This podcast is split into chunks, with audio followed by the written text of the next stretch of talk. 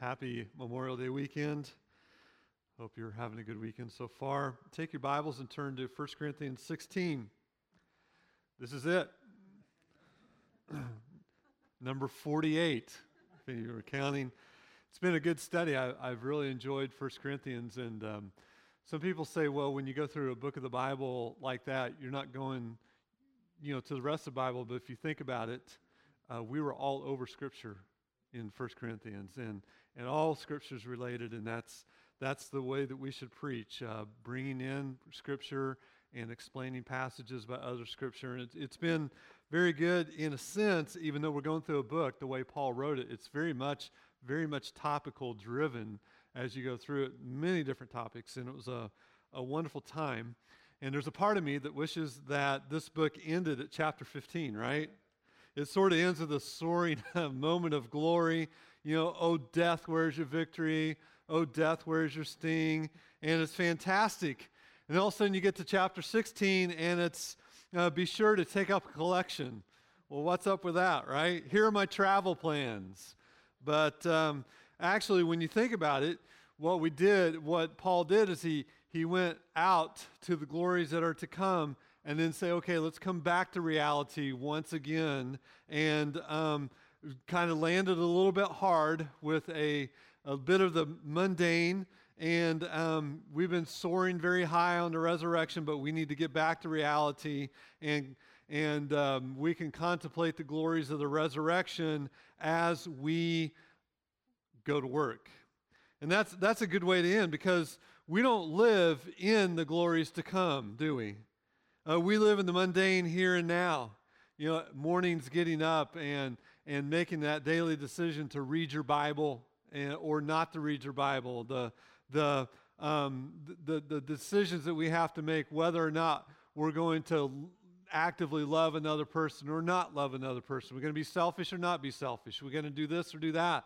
And that's the mundane things, the, the day to day. And so we need, to, we need help to see how the glory awaits us and how it affects the way that we live in the day to day realities of this life. And so, as we think about chapter 16, we're going to read it, the whole chapter together in just a moment.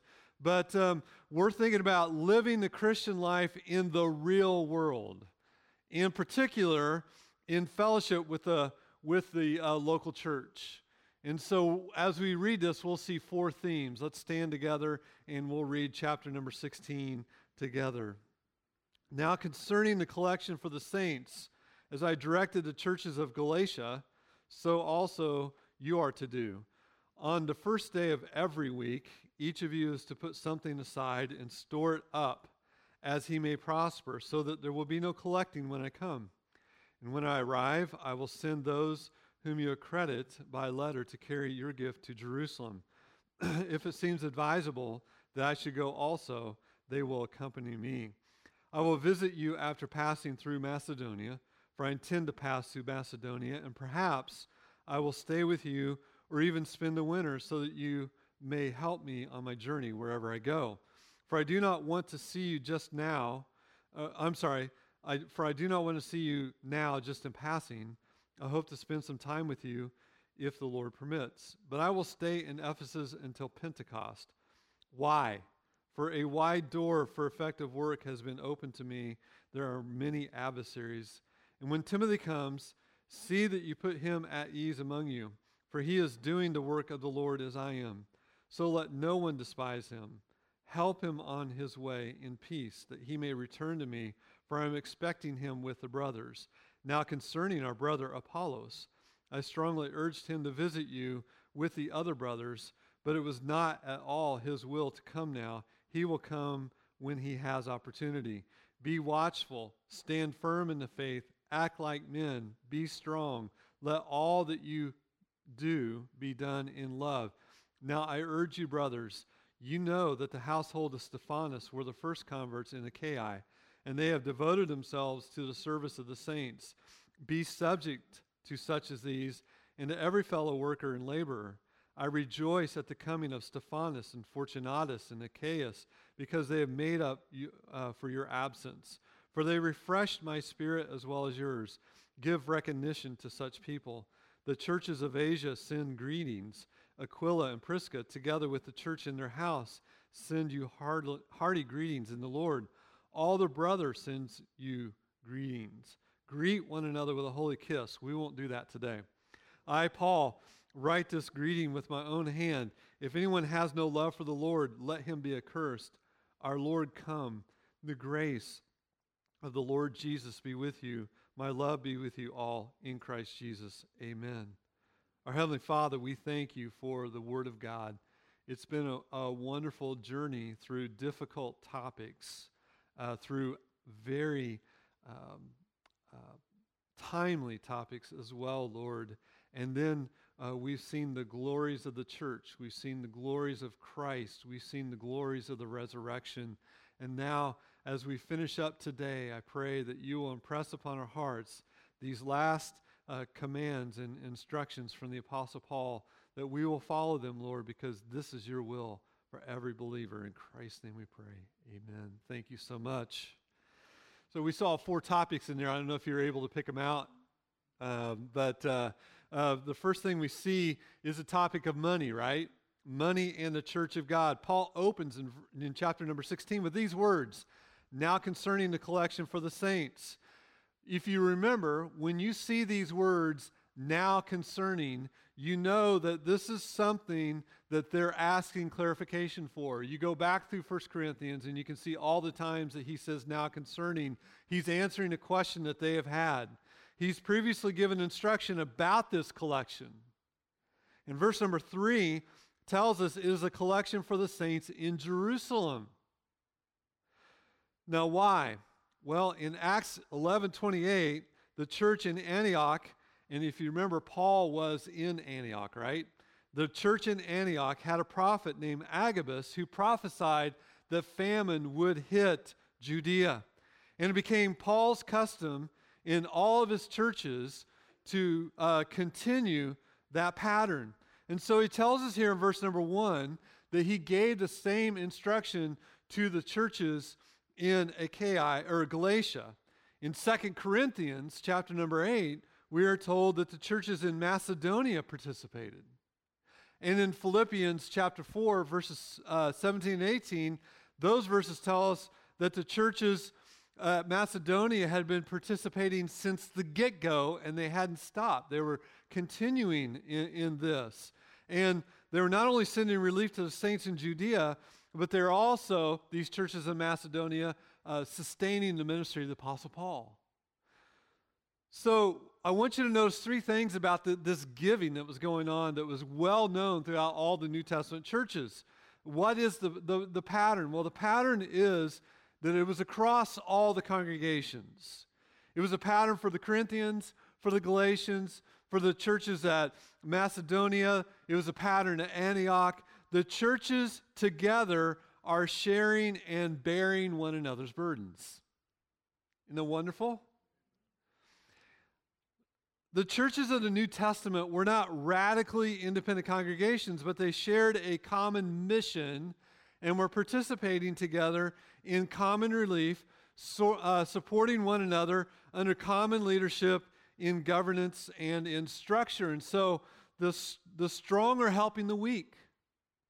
The, the churches are mutually connected in love and a common mission under commonly recognized leadership. And so there's a pattern and this is normative for all the churches. And I get all the time people ask me, why do we support foreign missions? We have so many problems here. Well, this is one of the reasons why. This is the pattern of the church. All the churches were helping one another out. And by all standards, churches in the United States are very wealthy churches, and we can help out all over the world, can't we? Yes, we have problems here, but there are, there are churches that need help all over the world. Secondly, not only is it a pattern across the congregation, but it's to be planned. Look at verse number two. He says, On the first day of the week, each of you is to put something aside and store it up, and there so that there will be no collecting when I come. The first day of the week. And we understand that, right? This is the first day of the week. This since the day of Jesus' resurrection, since the day that he came and stood in that upper room with all the saints, the disciples, who were gathered with the doors closed for fear of the Jews, on that first Easter Sunday night, since then, the first day of the week has been the Christian assembly together for worship. And it, it continued that pattern. John said, I, I saw the Lord, uh, I was in, in the Spirit on the Lord's Day, right? The first day of the week. And so Sunday, the first day of the week, is a day of Christian assembly for worship. It is to be a day upon which the Christians support for the saints. They give their support for the saints, the relief of the poor, for the cause of the gospel. It's a normal practice, and this is the New Testament standard. And then the third thing that we see in verse number two is, to be proportional. On the first day of the week, each of you is to put aside something and store it as um, he may prosper. So there you are. It's planned, it's, it's uh, proportional, and it's, it's the pattern across all the congregations. This is not, by the way, this is not a tithe. The tithe is only 10%. The New Testament calls for radical generosity. I, I, took out almost a whole page of my sermon explaining how much more the New Testament uh, giving, uh, much more the Jews gave than 10%, and how much more radical New Testament giving should be. But the Jews actually gave upwards of 23% of their, of their, um, of their yearly income to help out within the temple and the tabernacle. And we're to, to give as Christ has prospered us. The New Testament principle, Paul says, is this in 2 Corinthians 8 9, we begin by looking at Christ, who, though he was rich, for our sakes he became poor, that by his poverty we might become rich. Same pattern holds for us. We uh, look to Jesus and what he has done for us, and what do we say? were the whole realm of nature mine, that were a present what? Far too small. Love so amazing, so divine, demands my soul, my life, my all. Right? We cannot pay the Lord back for what He's done for us, but we can give in proportion to what He's given to us. We we um, give not only from our resources, but we give our very selves with nothing held back. We give our time, we give our energy. All of it is His who gave His all for us. And so, radical and costly, sacrificial generosity. So, we're, so that and it's to the point where we're not asking this question. We're not asking, what's the minimum I may legitimately give? We're asking rather, how may I give in such a way that reflects my devotion to my Savior who gave it all for me? That's a radically different question, isn't it? The, I, I don't think that Paul had any kind of percentage in mind. I think instead, what he meant to say was hey, take a good, honest look at the way God has prospered you and see how much he has blessed you. Think about the number of times you've eaten out, that Netflix subscription, the shoes you wear, the clothes you've purchased, the food on your table. Think about the luxuries that you enjoy. Think of the abundance that the Lord has lavished upon us the, the, his kindness and the prosperity that you enjoy. And then ask yourself this question ask yourself whether your own pleasures have a higher claim on your money than the cause of Jesus Christ. Do your own pleasures have a higher claim on your resources than the cause of the Savior who you profess love to and follow and serve? Would somebody looking at your bank account conclude that Jesus Christ has first place in your life? and in your heart. And so Paul gives us a word here. He doesn't he? It's an exhortation about giving in the church of God, but he continues. And he he talks about our mission and the plan of God. That's the second thing that we see here, verses 5 to 9. There's a balance here that I want us to be sure that we observe. On the one hand, he, he exhorts us about giving, doesn't he? That we need to be absolutely generous in our giving. The church needs resources. There's gospel work to be funded. There's mercy to be provided. And so we need those resources. Without it, we can't do it. That's the one part of this. But on the other, he wants to show us that the work of God belongs to God Himself. Right? There's, there's, th- have you ever thought? I mean, this, this thought hits me every single Sunday morning. There is no leverage that we can apply to make the church grow. There, there's no leverage that we can apply, apply to see sinners saved. Or we can't even cause a soul to inch one inch further away from hell and one inch closer to heaven. We can't do any of that. Salvation belongs to the Lord. And that's a magnificent balance that's so important for us to understand. And so look at verses 5 to 9. And we get Paul's travels plans here in 5 to 9. He says, Look, I'm, I'm planning to see you, I'm planning to travel over, but I'm going to go through Macedonia if I can. And I'd love to come spend the winter with you, but I just don't want to pay you a fleeting visit. I want to spend some quality time with you because I care about you, he says. As I write this, though, um, I, I'm planning to stay until Pentecost. But right now, I'm in Ephesus. Why? Why? Because a wide door for effective work has been opened to me. And so we take that in, we get a little glimpse of Paul's missionary plans. But notice, as, as we look at the summary of his intentions, these little notes an acknowledgement of the sovereignty of God. He says, the, you know, the Lord is king even over the apostles' plans. So in verse number seven, he says, I hope to spend some time with you if the Lord permits.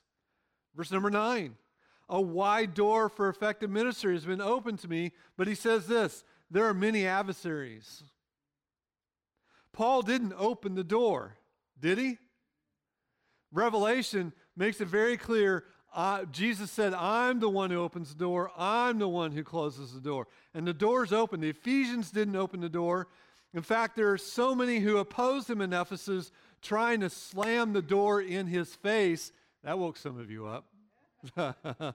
um, and he said, But God has opened a wide door for effective ministry. It's God who opens the door. It doesn't matter who's against us. Isn't that wonderful? What's the message?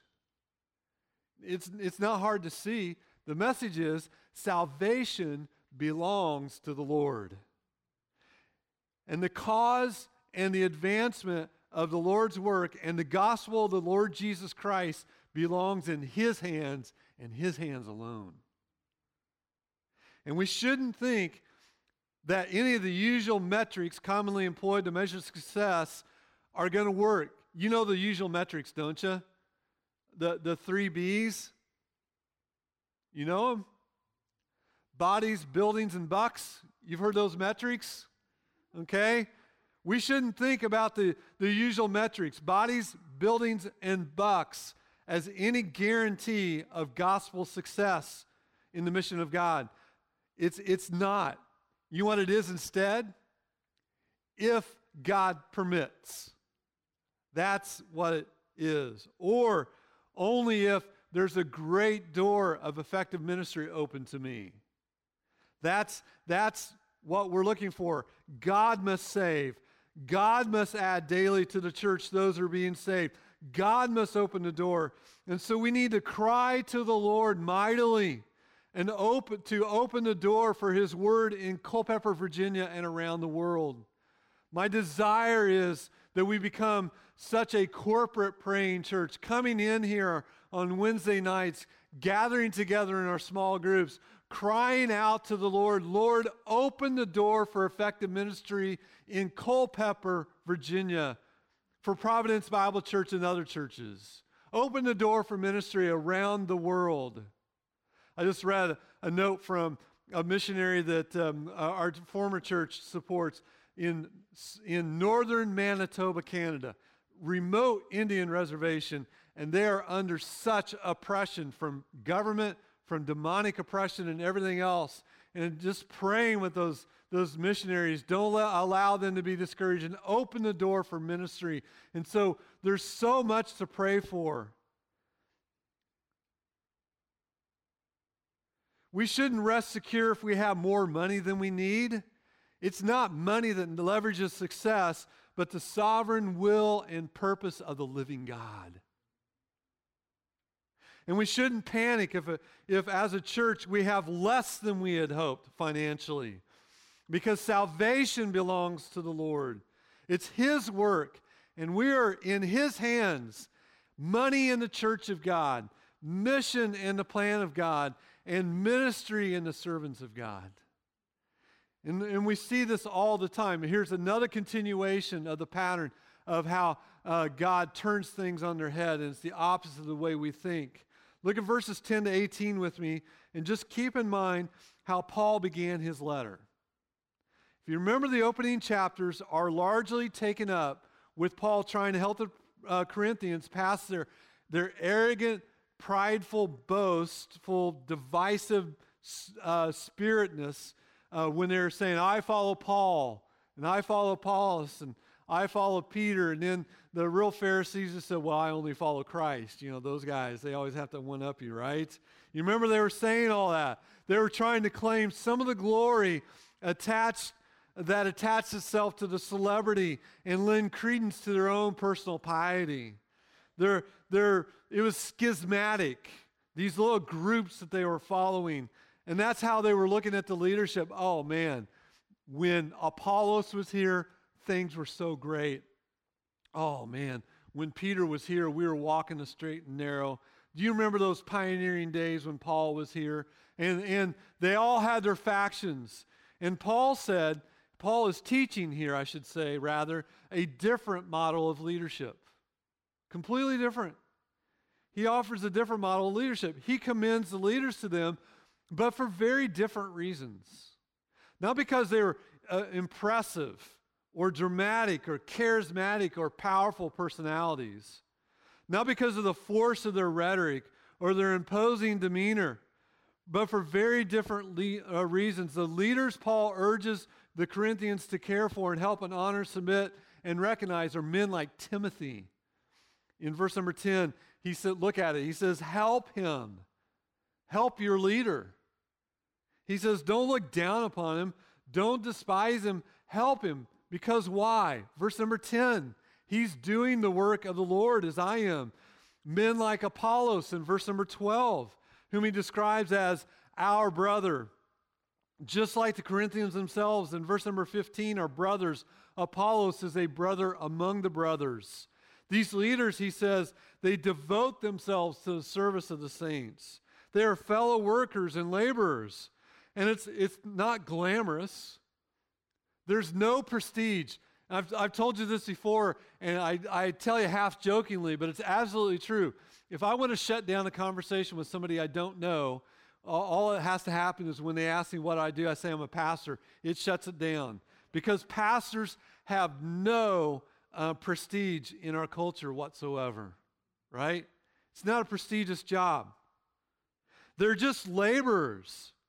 They're, they're not known for their power, for their insight, for their brilliance, their strategic brilliance.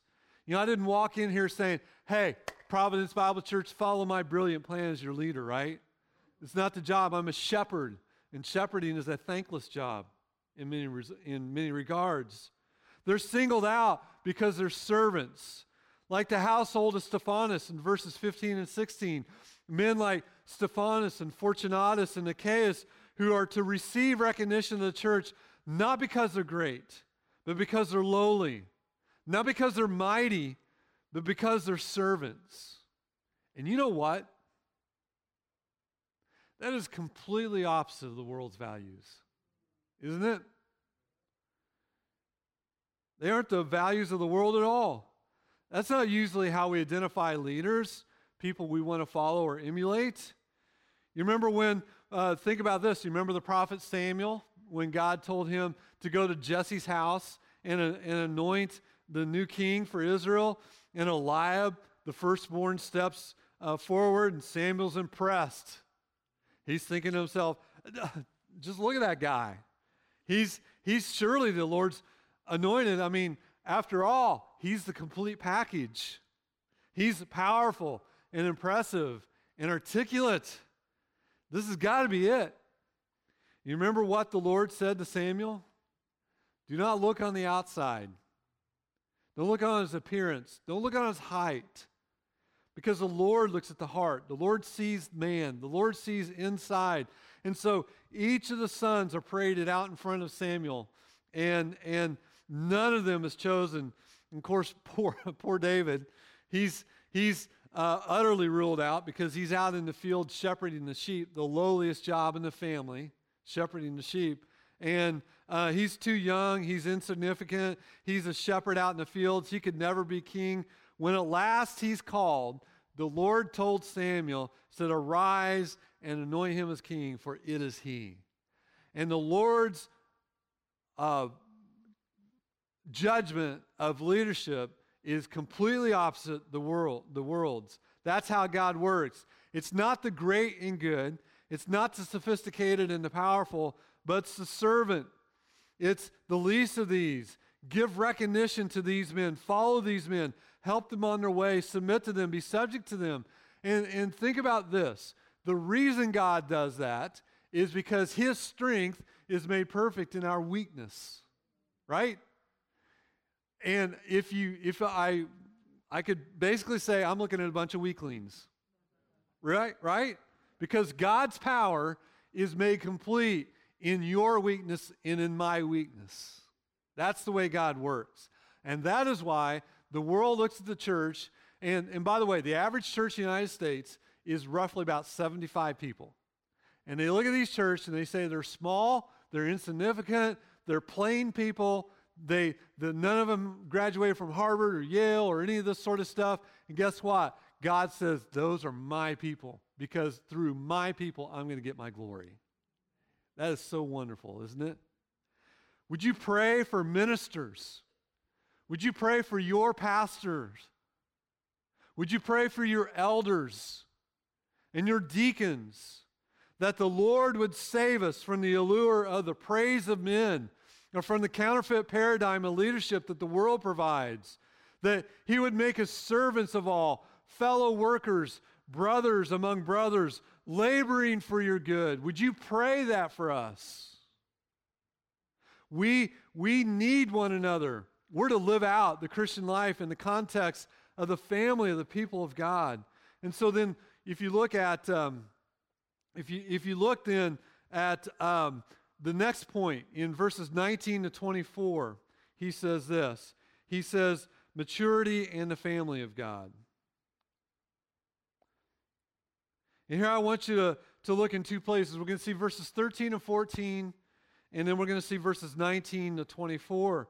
And he gives us some very practical and easy to understand instructions for maturity and Christian fidelity on an individual le- level.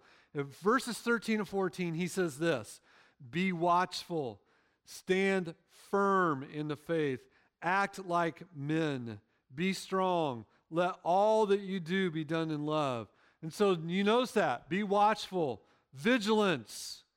It's actually a recurring theme throughout the New Testament when it gives practical instruction on living the Christian life. There is no slumbering at your post in the Christian life. We need to be vigilant. Temptation is real, isn't it? The enemy is real. The flesh is weak. And though the spirit may be willing, and we need to stay alert. We wrestle not against flesh and blood, but against principalities and powers, spiritual wickedness in high places. And that's not talking about human government, although that's the instrument, part of the instrumentation, isn't it? We're talking about spiritual wickedness in high places, talking about angelic, demonic wickedness.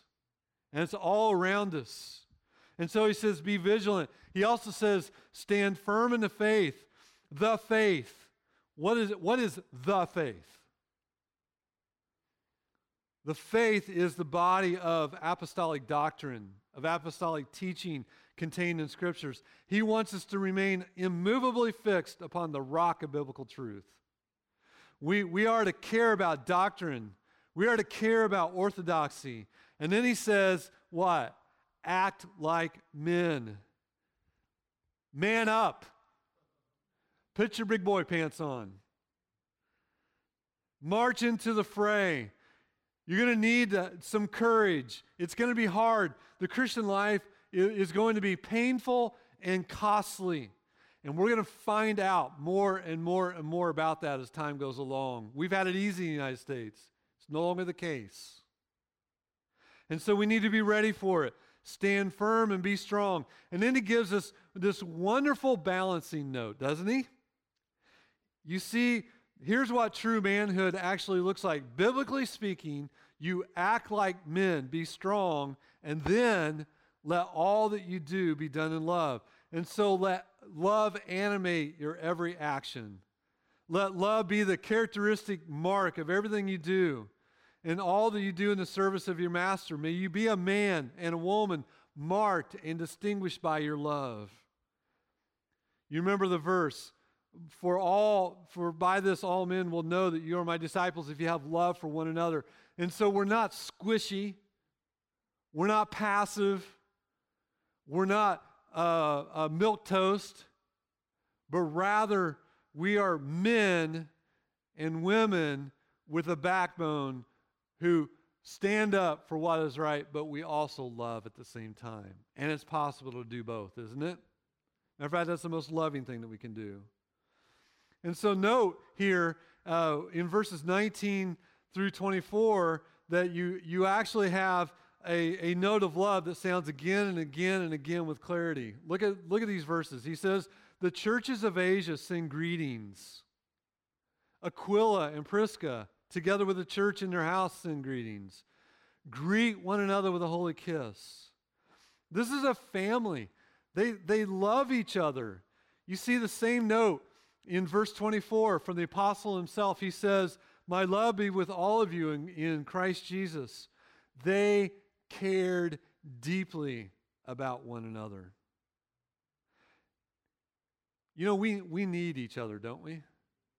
We do. I, I cannot tell you how many times over the, the, the course of my ministry that a brother or sister came with encouragement at just the right time, not knowing anything going on. We need each other. We've got to trust each other, don't we? I mean, if, if you can't trust people in the church, why are you in that church? Either the problem is with the church or the problem's with you. Because love and trust go together. Let one another in. Learn to love one another. And so, so Christian maturity is a group project. You can't do it on your own. You can't use the church as an occasional provider of Christian services. Christian goods.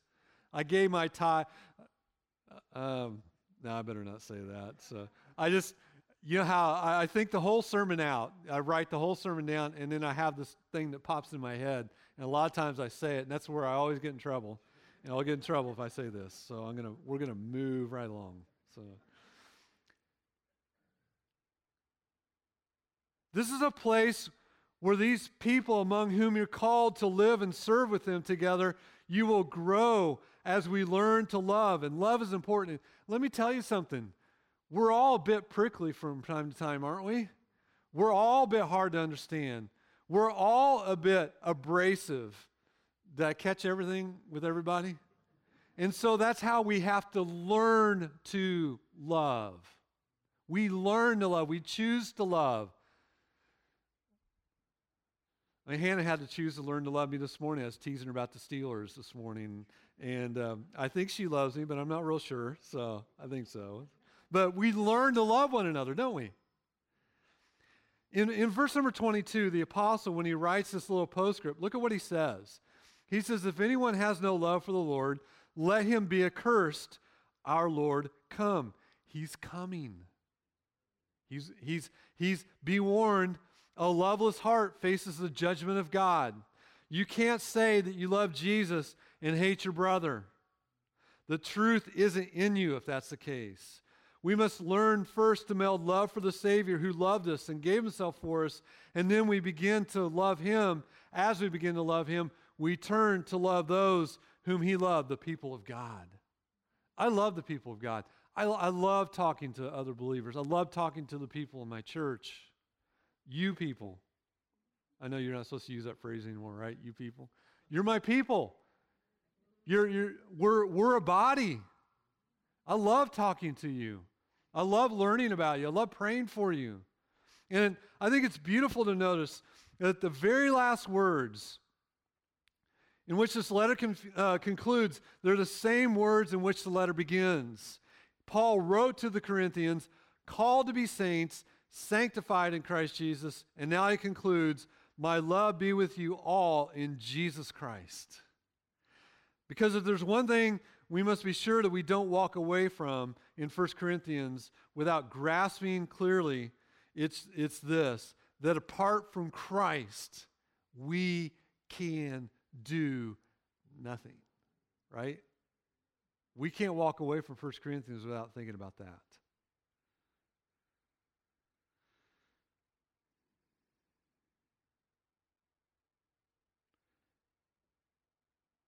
We can't ever hope to be radically generous and sacrificial without seeing what Christ has done in his generosity, right? his self giving love for us. We can't hope to be faithful in the mission to which he's called us without knowing that Christ has purchased for himself a people from every tribe and language and nation.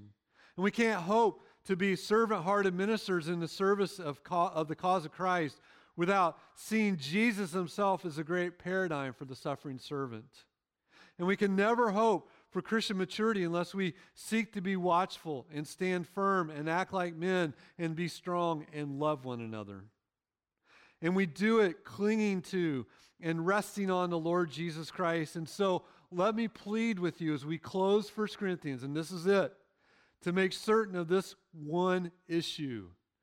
Are you clinging to Christ? He's all you need He's all your heart needs. Cling to Christ. Lord, I thank you so much for these last instructions. And more than that, we thank you for Christ. We thank you that Christ gave it all. He's the paradigm, the pattern for our, our Christian ministry. He's a, a pattern for how we give. He's a pattern how we stand firm. He's a pattern of how we serve. He's a pattern to how we love, Lord. And so I pray that we will pattern our life after the Lord Jesus Christ so that not so that we can get glory, not so that our church's name can get glory, but so that Christ himself can get glory for what he's done in our hearts. In his name we pray. Amen.